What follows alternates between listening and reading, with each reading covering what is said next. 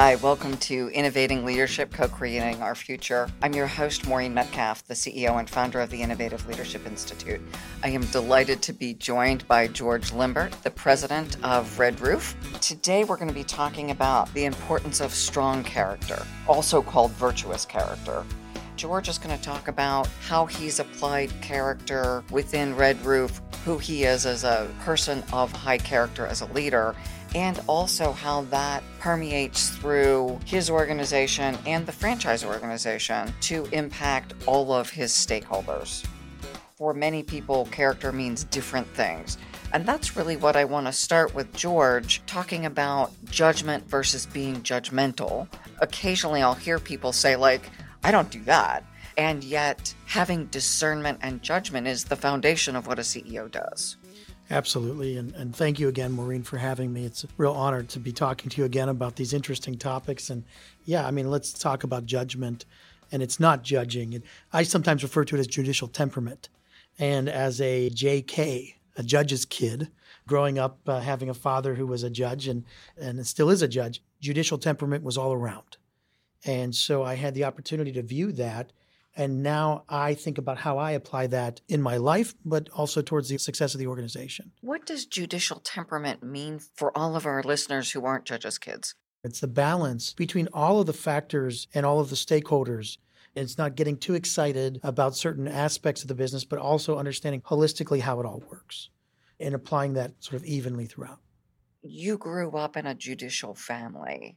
Tell us a little bit about what life was like and how you came to build this kind of nuanced thinking into your life. Like sitting around the dining room table, did you talk about cases? How do you help people build this temperament, starting with how you built it? I always joke with people about Thanksgiving. So I come from a family. My father is a lawyer slash judge. My mother was an English teacher. My uh, oldest sister is a very successful school law attorney. My older brother is a very successful in house attorney. And then my black sheep sister is a very successful vice president of customer experience for Capital One. So she was the smartest one. The rest of us had no talent, which is why we had to go to law school. I always joke that around the Thanksgiving table, it was a very boring conversation because we would debate many different aspects of the law we would also apply it to history and those kind of things.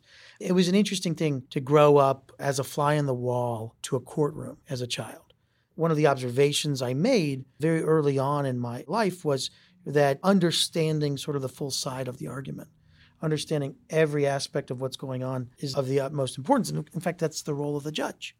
You said it earlier, it's not about judgment, it's about ensuring a fair process so that everything is put out there. I started my career at Red Roof as an attorney, the attorney for Red Roof, and eventually became their president. Early on in my career as the attorney for Red Roof, I found myself in many, many conversations that weren't legal in nature. And the reason I was part of those conversations was because I could draw out, mediate, exercise judicial temperament, and really try to bring a solution out from those stakeholders in the room. So, we just came out of a leadership team meeting and your leadership team meetings are different than some. How does your judicial temperament inform how the leaders interact? Part of having that judicial temperament is providing a, a platform for those who might not necessarily feel comfortable speaking out. Mm-hmm. You have to recognize that and draw those individuals out and basically point to them and say, What do you think? Is this working for you? You have to read the room. Mm-hmm. That's one of my strengths as a leader. That's what's helped our success. Well, and I hope because I saw it today, you have those difficult conversations that people are having outside of the room.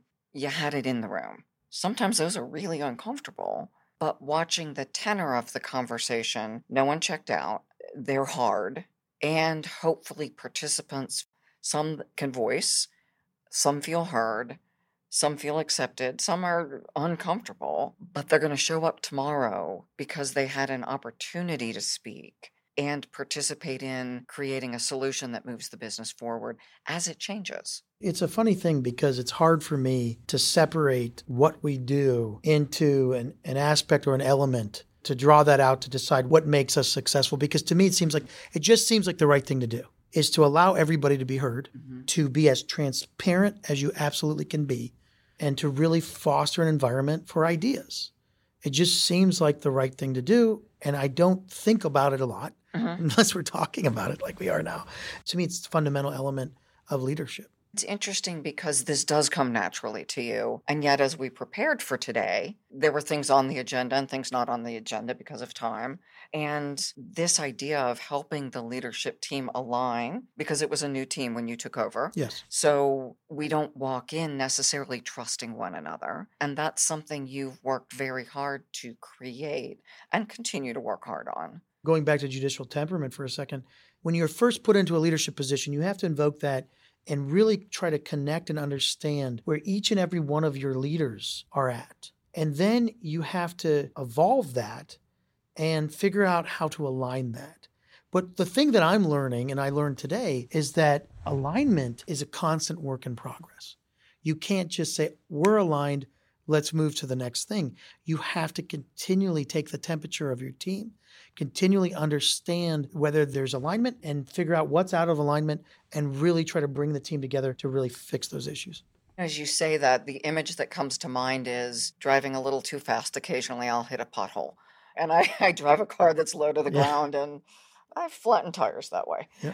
Similarly, with a leadership team, occasionally somebody's driving a little too fast, maybe not checking all the mirrors, or there's black ice or whatever, and just stuff happens. We hit a pothole, you spin out or you flatten a tire. How does the team come back together to realign?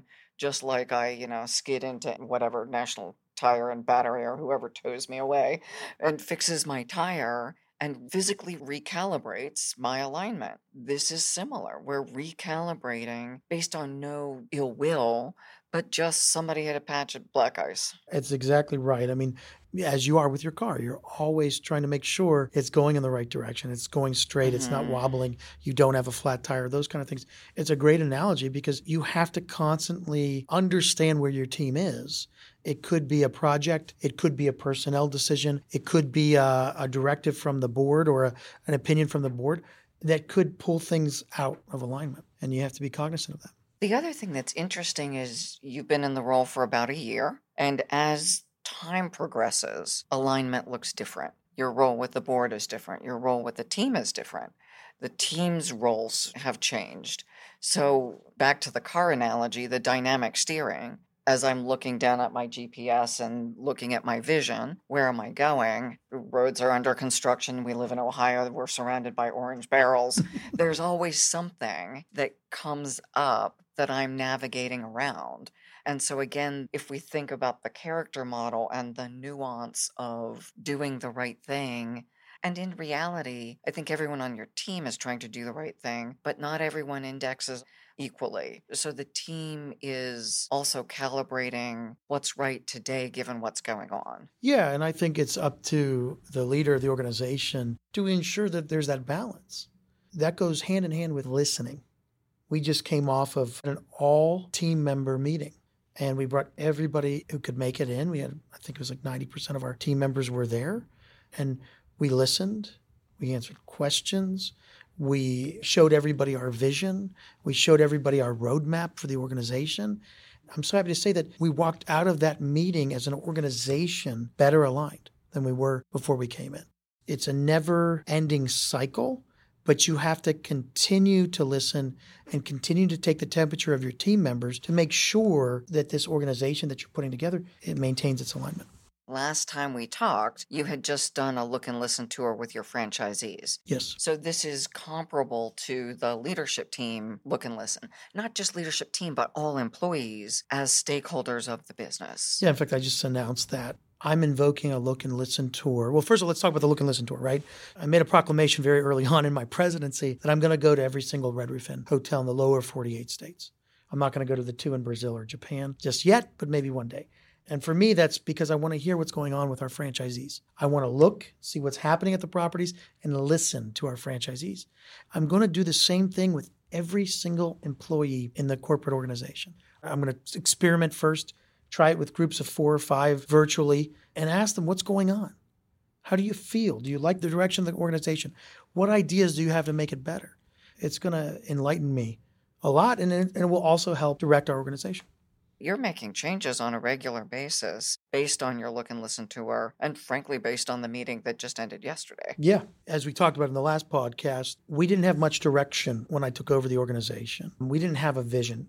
And so we reset that. We reset the vision, we enhance the vision, and it's to provide the best experience and value in the lodging industry for our guests, for our owners, for our team members, partners, and our communities. And we went to the entire corporate organization over the last two days and we said, here's our vision. You guys know it, it's been around for the last year. How are you bringing it to life? What are your ideas to better enhance it? How can we better enhance the experience for our guests? How can we better enhance the experience for our franchisees? How can we better enhance the experience for you, the team member? And we had great ideas fostered through facilitated conversations, breakout groups, all these great things happen. And today we brought the leadership team together, the senior leadership team together, and some of those ideas were brought forward, and we said, let's do it. Let's change it. What's the holdup? What's the issue? Check the box. It's a simple thing to change. Let's go after the low hanging fruit, and then let's talk about some of the greater changes that were brought up and how we can implement those. It just seems natural to me that your customer effectively are many different things, right? It's your guest, it's your owner, it's your team member, it's your partners, it's your community. I look at it as service perspective. Why wouldn't you ask your customer what they want? You can't always deliver, but you sure could figure out good ways to try to move closer to that. We've talked about understanding the guest experience.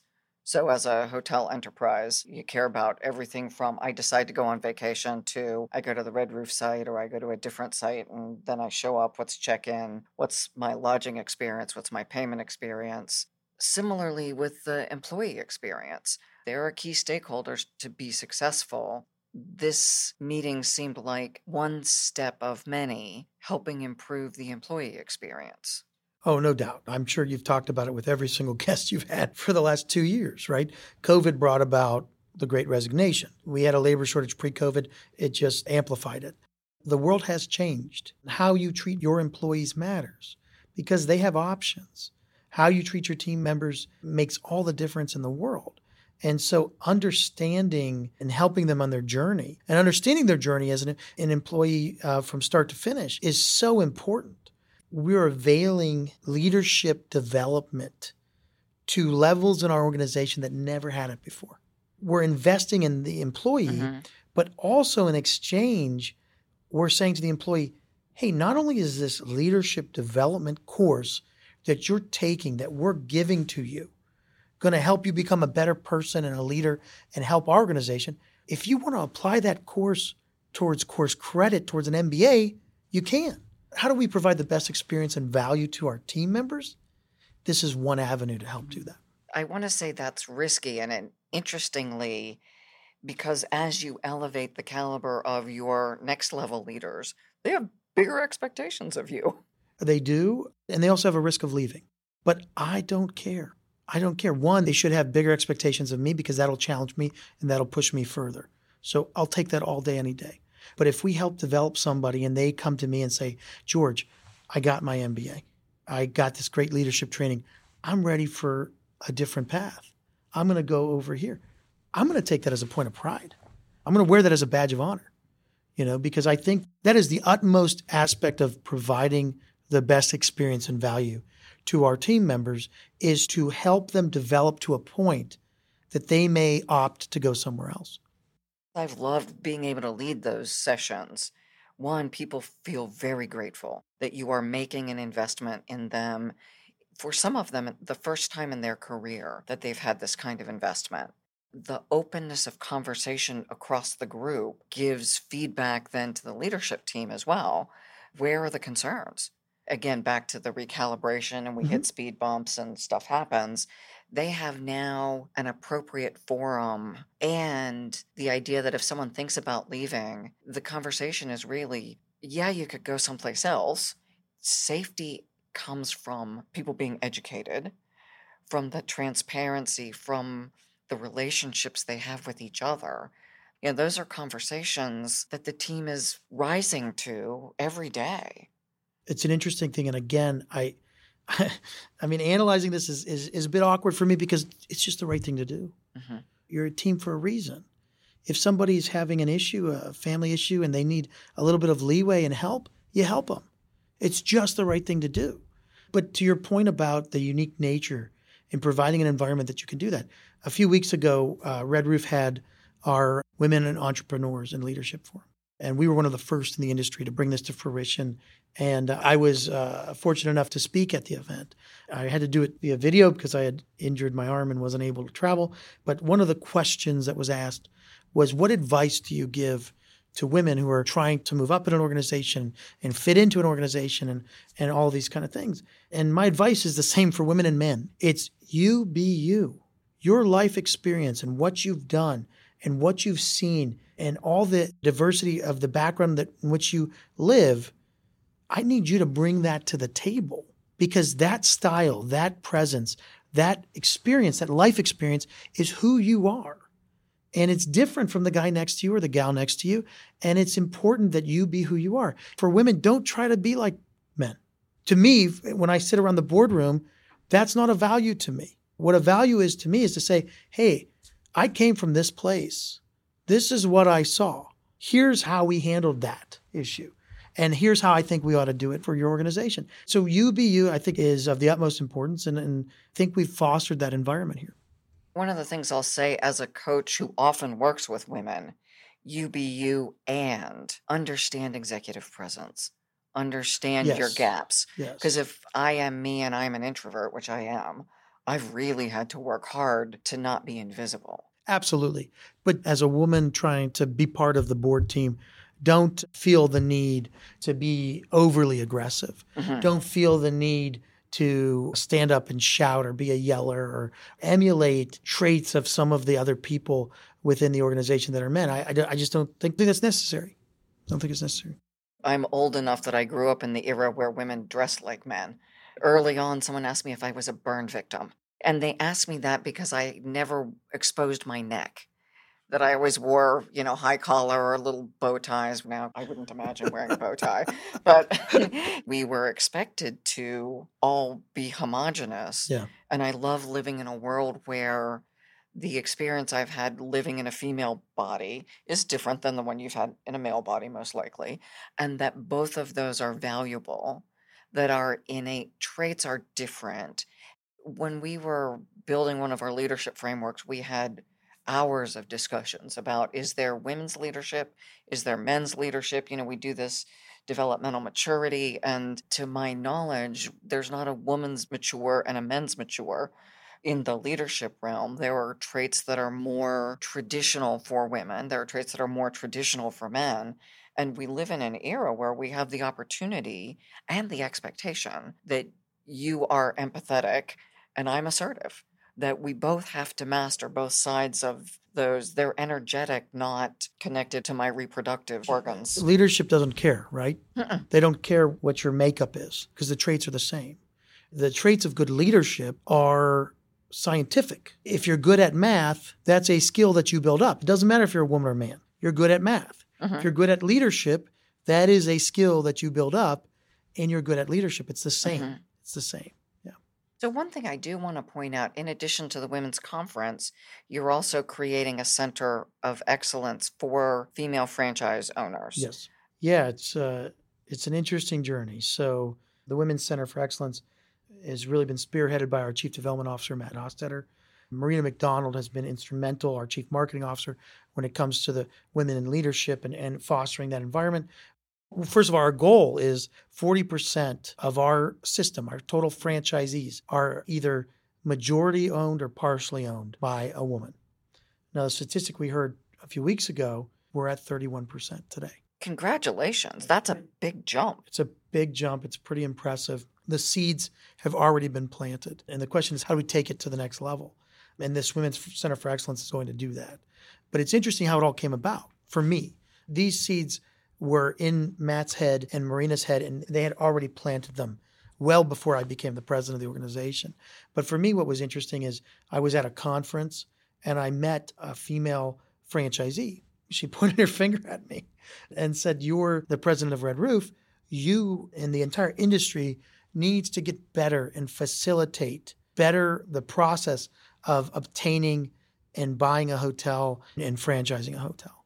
I said to her, it was funny, is this the first impression you really want to have with me? She said, I don't care. It's so important. It's so important. And it really resonated with me. And so Matt really took the lead, put pen to paper, came up with a great process, supported completely by Marina and, and her initiatives and all that kind of stuff. And it's really been very successful so far. And we're looking forward to how it will be uh, moving forward. And closing that gap if you're already at 31%. Maybe we needed to go 50 or 60%. I don't know. You, we've talked about, grew up with judicial temperament. And yet, it's not enough that you're a person of high character if you're surrounded by people who aren't. How do you hire for it and build it into because you came into at least half of the team was in place before? Character is what you do, is what you actually do. How do you build that? I think you set the tone by being consistent with your team. I think you set the tone by showing just like we were talking about, we fostered an open dialogue amongst the entire senior team. It was a place where people felt safe enough to say, hey, this is what I don't like, or this is what I think we can do better on. And showing that environment, you show your character. It's amazing to me because as an attorney for an organization, you are the person that people really don't want to talk to unless something's really gone wrong, you know? And, and I used to joke, it's like, man, nobody wants to come and talk to me about something fun that's happening. They just want to come talk to me about problems. So people would, in some sense, avoid you. So you had the opportunity to really be an observer and see how people interact and react. As the president and leader of the organization, people are watching you all the time. And even when you don't think they should be watching you, you know, they are. But if you can appreciate that and understand that, you can really utilize that to set the tone from a character perspective, because then you could show people that you are of high character, that you are someone that's approachable, that you are someone that's willing to listen, that you are someone that's willing to make positive change. And so that's part of what has set the tone for the organization. We've talked about it conceptually. My belief is sometimes it's hard. Sometimes it's hard to act with integrity because it means you let someone go who's delivering results but doing so in a shady way or treating other people badly or whatever the the situation is. Is there an example of something you've done that was risky for you but the right thing to do? It happens all the time. I mean i think mm-hmm. sometimes you're asked to do things that may not be in the best interest of the organization. You know that's the nice thing about being an attorney. As an attorney growing up coming from a place where uh, sometimes attorneys were sanctioned or, or, or disciplined. You had a heightened sense of ethics. And in law school, it was one of my focuses. And so having a heightened sense of ethics helps you sort of weigh the right from wrong. As a leader of an organization, you could be put in a situation where people ask you to do something that's not right. You have to have the fortitude to do the right thing, irrespective of what consequence it may mean to you. You know, and this is easier said than done you know, in my career, when you stopped caring about whether you had continued employment or not, you started actually making strides and decisions. So I was, became the leader of the organization. A year before COVID, I stopped caring whether what I said or did would have affected my employment. You still cared about doing what was right and about the company. Absolutely. My conviction was I'm going to do what's right. I'm going to do what's best for this organization. And if that's what gets me exited, so be it. Mm-hmm. I met with someone a couple days ago and she was saying she left a job because she cared in a way that was causing her to be ill. Different situation. She didn't get promoted to president. She wasn't able to move the needle. Yeah. And it was going to impact people's careers and in a hospital. So it could also impact health. And she said, after five months, I left because I couldn't maintain my integrity and care for the role I was filling and deliver. So I had to go. Yeah. So, another example of someone committed to doing the right thing and really struggling internally with I've never quit a job and I've never failed but I'm put in a situation where I can't succeed. And it was in that case structural. People were pulled in too many different directions, and you know, when you're working 80 hours a week and you still can't get it done, what do you not do? Yeah, I'm curious though in that case, because sometimes what I see is people don't succeed in a situation because they're focused on the rules. Not the right thing to do, but what the rules say. And the rules say I should do this, and they're not letting me do this, or they're asking me to go beyond the rules. again, in that situation, everyone well intended, but the situation was structural. And I think she said there were like 16 people in this job in a few years. So when do you step back and say, we didn't hire 16 losers? There's a problem with the way the infrastructure is set Yeah. that is clearly driving challenges. And I'm imagining some of our listeners are thinking about, oh, yeah, even if you put someone of the highest character into a role, there were times that person is going to work as hard as they can and really suffer because the system is structured in a way you can't succeed. It's a very challenging thing when you're trying your hardest to do the, do the right thing. It's like when the waves are really bad and you're in the ocean and you're trying to walk across the waves and they keep pushing you back. That's how it feels. And it's, it's a difficult thing to overcome, but you have to maintain the conviction. You have to maintain the, the judicial temperance because there will be an opportunity for you to show the organization, the board, the senior team, whatever it is, your boss, what the right path is. And to your point, if you consistently believe that you're trying to take the organization down the right path, but you're meeting resistance after resistance, then maybe it is time for something different. I want to go back to the shift that happened when you were more focused on doing the right thing than promotion. You know, we're both at a point in our lives where we have that luxury. You're not entry level trying to buy food. It's an evolution as a person. My first job out of law school was with a law firm, right? Mhm. I didn't walk into the law firm and start telling the partners what to do or telling the partners what I thought was right or wrong. Mhm. Certain jobs that will never come up. You may be in a position where it doesn't matter, but if you are in that position where you want to do the right thing, you have to live with yourself. Mhm. So you have to do what you can to help you sleep at night. If it's unbearable, if it's between keeping my mouth shut and feeding my family or speaking up and not being able to feed my family, well, you can make the argument the right thing to do is keep your mouth shut. But when you get to a point where you can effectuate change within an organization and you are a leader, then you better do what's right. As a less experienced person, often we can look at leaders, and I think of a bunch of times I did this in my own life. I'm like, what the heck are they doing? They don't know what they're doing. Well, you know what? They were put in those roles because they did know what they were doing. And I was the junior person who had all kinds of opinions, but many of them ill informed. So there are also opportunities when we question the leaders with whom we work to not just question internally and talk to my friends, but ask the leader. And there was a time relatively early in my career, we were doing layoffs. I was pretty junior. And my boss came to me, called me in his office, and said, Hey, I heard you're talking about this or that. And I'm like, Ooh, busted.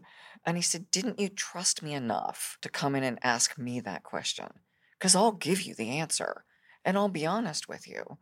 It didn't occur to me that I had that choice. I was just not yet mature enough to even know I had that option. It's a difficult thing from a leadership position to foster an environment where junior employees, associates, team members feel comfortable enough with you as a leader to talk to you like they would talk to their coworker. What I do, how I approach it, is I try to, to be uh, very disarming to people. I mean, I say this all the time. I'm just a kid from Youngstown, Ohio, you know? I'm just an average guy. I go through the same things that everybody else goes through. And so I try to make sure people know that about me. And in some ways, it disarms them and builds trust and builds credibility and builds an environment in which people are willing to come to you and say, Hey, you know what? I don't like this policy. And George, I feel comfortable enough to come to the president of the organization and say, I'd like to see this changed. Or I really like this. That's still good feedback too. It's hard to do in a huge organization. I get it. But I think it's true of any level of leadership that you need to lead in such a way that people are willing to show candor and be forthright with you. You don't want a bunch of yes men or women telling you everything's great and then all of a sudden you crash and burn. You need to understand what's going on. That's one of the biggest challenges many leaders face is the isolation at a certain level that people around you will tell you what they think and I know your leadership team so I know you get some pretty candid feedback. Often kind of the conventional wisdom is you talk to your boss first which is not a bad idea in many cases. Yeah. Skipping three levels, not always helpful because your boss might actually know something that would inform what's going on. So it's a delicate balance, this creating the environment where people can come talk to you. And they also should talk to their boss in many cases. My father, before becoming a judge, was a corporate attorney in Youngstown, Ohio. He represented many steel mills and many factories. And Youngstown was a very industrial area at the time he began his practice. And he said to me, he says, if you're going to be a corporate attorney for a company, you need to go to their factory. You need to see how they make those parts. You need to see how the steel's made. Because if you're at their factory, you will know their business. You will be a better attorney. And so I've applied that to my leadership role at Red Roof. That's why I'm doing the look and listen tour. And so my advice for those leaders that are having trouble understanding what is happening at the line level, what is happening with the housekeepers, what is happening with the, the GSRs. Go out and clean a room, and then you'll figure it out. You did something else beyond that that I thought was really interesting. So you did the look and listen tour, and you saw their personal spaces, not just the corporate space. So you didn't just do a walk through the rooms, you got to know the franchisees. Yes. How do you relate with someone within an hour that you've never met before? And one of the things I realized, I mean, 90% of Red Roof Inn's franchisees are Indian Americans. Many Indian Americans have shrines in their hotels. For me, it's fascinating to see them. And so, mostly out of curiosity, I would ask them, Would you mind showing me your shrine? I'd like to see it. And it sort of shocked them. You know, oh my gosh, this president of the company wants to see my personal area where I pray. But yeah, I do. Because, you know, how do you relate to people you figure out what you may have in common. And culturally, coming from uh, a Greek Orthodox Christian background, you know, many Greek Orthodox Christians have icons of various saints all up in their homes. We have similar type shrines. It's very important to us and our culture, and, and it's, of course, very important to our franchisees. And it's really a way to get to know them very quickly, and it's just part of understanding who they are.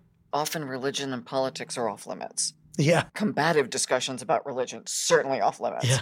But understanding the human being, understanding their faith tradition, and also, at least for me, I work with, like you, Hindu, Muslim, Christian, atheists, understanding where they come from, one helps me not say something just ridiculous, right?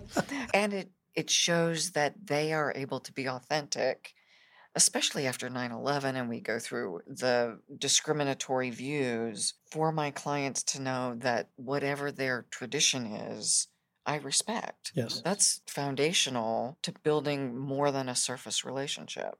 Frankly, politics and religion to me are never off limits. Yeah, you don't want to sit there and have a conversation about what people think about abortion or the Second Amendment. That doesn't matter to me. But what I want to know is who you are as a person. And part of who you are as a person is where you worship, right? Mm-hmm. On Sundays or Saturdays. And part of who you are as a person is who you vote for in the voting box. Go back to judgment, uh, judicial temperance. It doesn't matter to me what you do. I love it. I don't care which party you vote for as long as you're active and as long mm. as you're voting. I don't judge anybody in that sense. And to me, it's so important to understand who I've got in front of me and understand those pieces and puzzles. Because as we talk about, a good leader understands who their followers are, understands who their team members are. And that's the pieces and puzzles that make you up. Just like we talked about earlier about UBU, the diversity of who we are as individuals. If you can harness that and you can pull that out and bring that together and use that, that will propel your organization the term diversity as we're working in a, an environment where organizations are working to promote an environment where diversity is welcome. And yet, we often make it a checkbox exercise by looking at color or gender or orientation or pick your slice of the world. And yet, you point to diversity of thinking and politics and faith traditions, which drive us, in some cases, to make different kinds of decisions. Someone who's strongly Christian may use their faith as a guide for decisions, where someone who is of a different faith may come to a different and equally appropriate decision. And the opportunity for the organization is to respect and find a way to synthesize the best thinking because that really does create an organization that can withstand the challenges. Absolutely. And we would be fools not to foster an environment where everything that you've done up until the point that you're sitting around the boardroom table, everything you've done matters. And we want to know about it. And we want you to bring that experience forward, irrespective of the backgrounds or anything else. Again, I mean, this is part of our DNA as individuals, and it may drive our decisions. The end result or byproduct, I should say, of that is a positive organization moving in a good direction. And frankly, if you do foster that environment, you'll find out very quickly if your organization's not moving in the right direction. One of the things you've talked about is putting in place a program to recruit refugees as employees. Yes. I realize that's an incredibly complicated process with the State Department and the government. But what it speaks to me is back to character. We've had people who were supporting the US in the Afghan war, and how do we create opportunities for them? We've got people, I'm assuming, in the Ukraine who will emigrate. How do we create opportunities for human beings who are of high character. And it speaks to the organization and your values that you are welcoming a diverse population as long as they're willing to work hard and be true to the values of the organization. That's where having an openness with your leaders, with your team members matters. We have a problem in the hospitality industry. It is a labor shortage fostering an environment where you can bring all ideas to the table. One of them is helping refugees. You feel good because remember, we said we want to provide the best experience and value to our communities. So this helps our communities, but also helps our labor shortage. It's a creative idea, it's an avenue to help further your business, but it also promotes the idea of community, the idea of diversity. I mean, and so it's it's, it's all symbiotic and you can all have it connect together. You don't have to sacrifice the greater good for the organization. It's all intertwined. That's a crucial point is the intertwined because we've talked about it, the employee experience, we've talked about the guest experience. You also attend to communities. I know of a few examples where during COVID you housed infrastructure workers, physicians, you housed people with COVID. Last week when we had all our power outages, you were housing a lot of the power line workers mm-hmm. who were here restoring our electricity. Can you say more about the community aspect? Economy lodging is an interesting thing. We're not the Ritz Carlton. We're also not the budget motel or whatever. We're in a unique space in the sense that we're value, we're affordable. And we have some unique properties that meet the needs of FEMA, meet the needs of these power crews. For us, that's the service. You know, hotels have always been integral to their communities. They've always been positive businesses. Now, oftentimes politicians think, oh, it's somebody from out of town staying here, so I can tax the hotel and all that kind of stuff. But that's not the case. Hotels provide services to their community. And also, our franchisees, they've given back so much to their communities. They do all these initiatives. They do drives at Christmas. One of our general managers looks like Santa Claus and he brings children to the hotel and gives out gifts and all that kind of stuff through charities. We are ingrained in our community, and all we thought we needed to do was just call that out. And that's why we added that to our vision. How do you inspire franchisees, team members, other employees to contribute to the community as you do? From an organizational perspective, service has always been part of the DNA of Red Roof. And our leading ESG initiative at Red Roof is our, our Room in Your Heart campaign. And it's where we have a special rate that you can book. Percentage of that rate goes towards a specific charity. And most recently, we worked with United Way and their efforts in Ukraine. In fact, it was our most successful Room in Your Heart campaign. It usually lasts for about a month. You can book the rate, and for a month, that we take that percentage, and, and sometimes we match the funds, and you know within the organization, all that kind of stuff. So it's it's a very exciting thing. It's a very important thing. We also implement days of service, we work with a, an organization called Flying Horse Farms. Flying Horse Farms provides a summer camp experience for those children who are unable to go to a normal summer camp because of a disability or, or a medical condition. And so we actually donate the sheets and towels for every summer to the camp here in Ohio. We also send our team there once a year to help get the camp ready. And that day of service is so impactful. Again, like we were talking about how all of this diversity, all of this point of view and opinion and life experience intertwines to build a great organization. So does service. Service is just another element of that. It's just another piece of this puzzle, this amazing puzzle of trying to, to lead a, a great organization. If I were to give a piece of advice to a kind of an emerging CEO or leader, I would say really try to understand from the, the line level all the way to the top what motivates your team and what drives them and what gets them out of bed in the morning. And it's not always about bottom line results and top line results. There's so many more elements to that and to being a well rounded organization. And service is such an important component of that, and community as well. We were talking about this um, this meeting that we just had with the entire total company, and somebody pulled me aside and said, "Hey, you know, pre-COVID, we had a Pelotonia group, which is a bike ride. I don't know if it's national or not. It's a bike ride for cancer, and why can't we start that again? It's like absolutely. People are thirsty for service, and that's just another component of a very successful organization. Are you going to ride in Pelotonia? No. I'll be on the sidelines. I'll give people water, I guess, and wave banners, um, but that's about it. One of my clients, I guess they now have virtual riders. So, oh, so right. you can that's be right. a, a non-bicycle virtual. I still think you have to ride like on a stationary bike, maybe. Knowing this person, she wasn't riding on a stationary bike. I, I think this was the spiritual support of riders without the sore muscles. So, Maureen, we've talked quite a bit about doing the right thing. Mm-hmm. And we talked a little bit about ethics. And we talked about how by doing the right thing is not always about following the rules. It's not always about breaking the rules, as we know. And I know you and I share one interesting commonality, which is you are the daughter of a military intelligence agent, and I am the grandson of a CIC agent from World War II, which was the precursor to the CIA. So we had spies in our family. so my question to you, I mean, as I sit there and study leadership and think about ethics and I think about applying ethics and I think about the rules and applying the rules as we talked about compliance is a is an issue, right? And we have to be mindful of that. How has that shaped your leadership journey? I had an incident when I was in high school. I did something wrong and got arrested.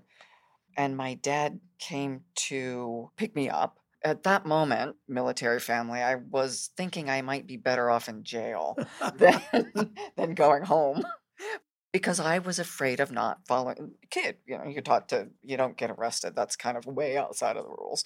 And I was a really good kid. So I did something just really stupid. Let me say it I dated an undercover police officer. so I get arrested. My dad comes to bail me out. And my dad was a pretty strict guy. So I'm thinking jail, maybe better alternative. My dad was amazing in teaching the lesson at that moment. What did you do wrong? What was your intention? In the process, he did something he shouldn't have done, which was have something in his briefcase, and he left the briefcase in the attorney's office. So we staked out the attorney's office until we could get her to come back so that no one came in and took the briefcase.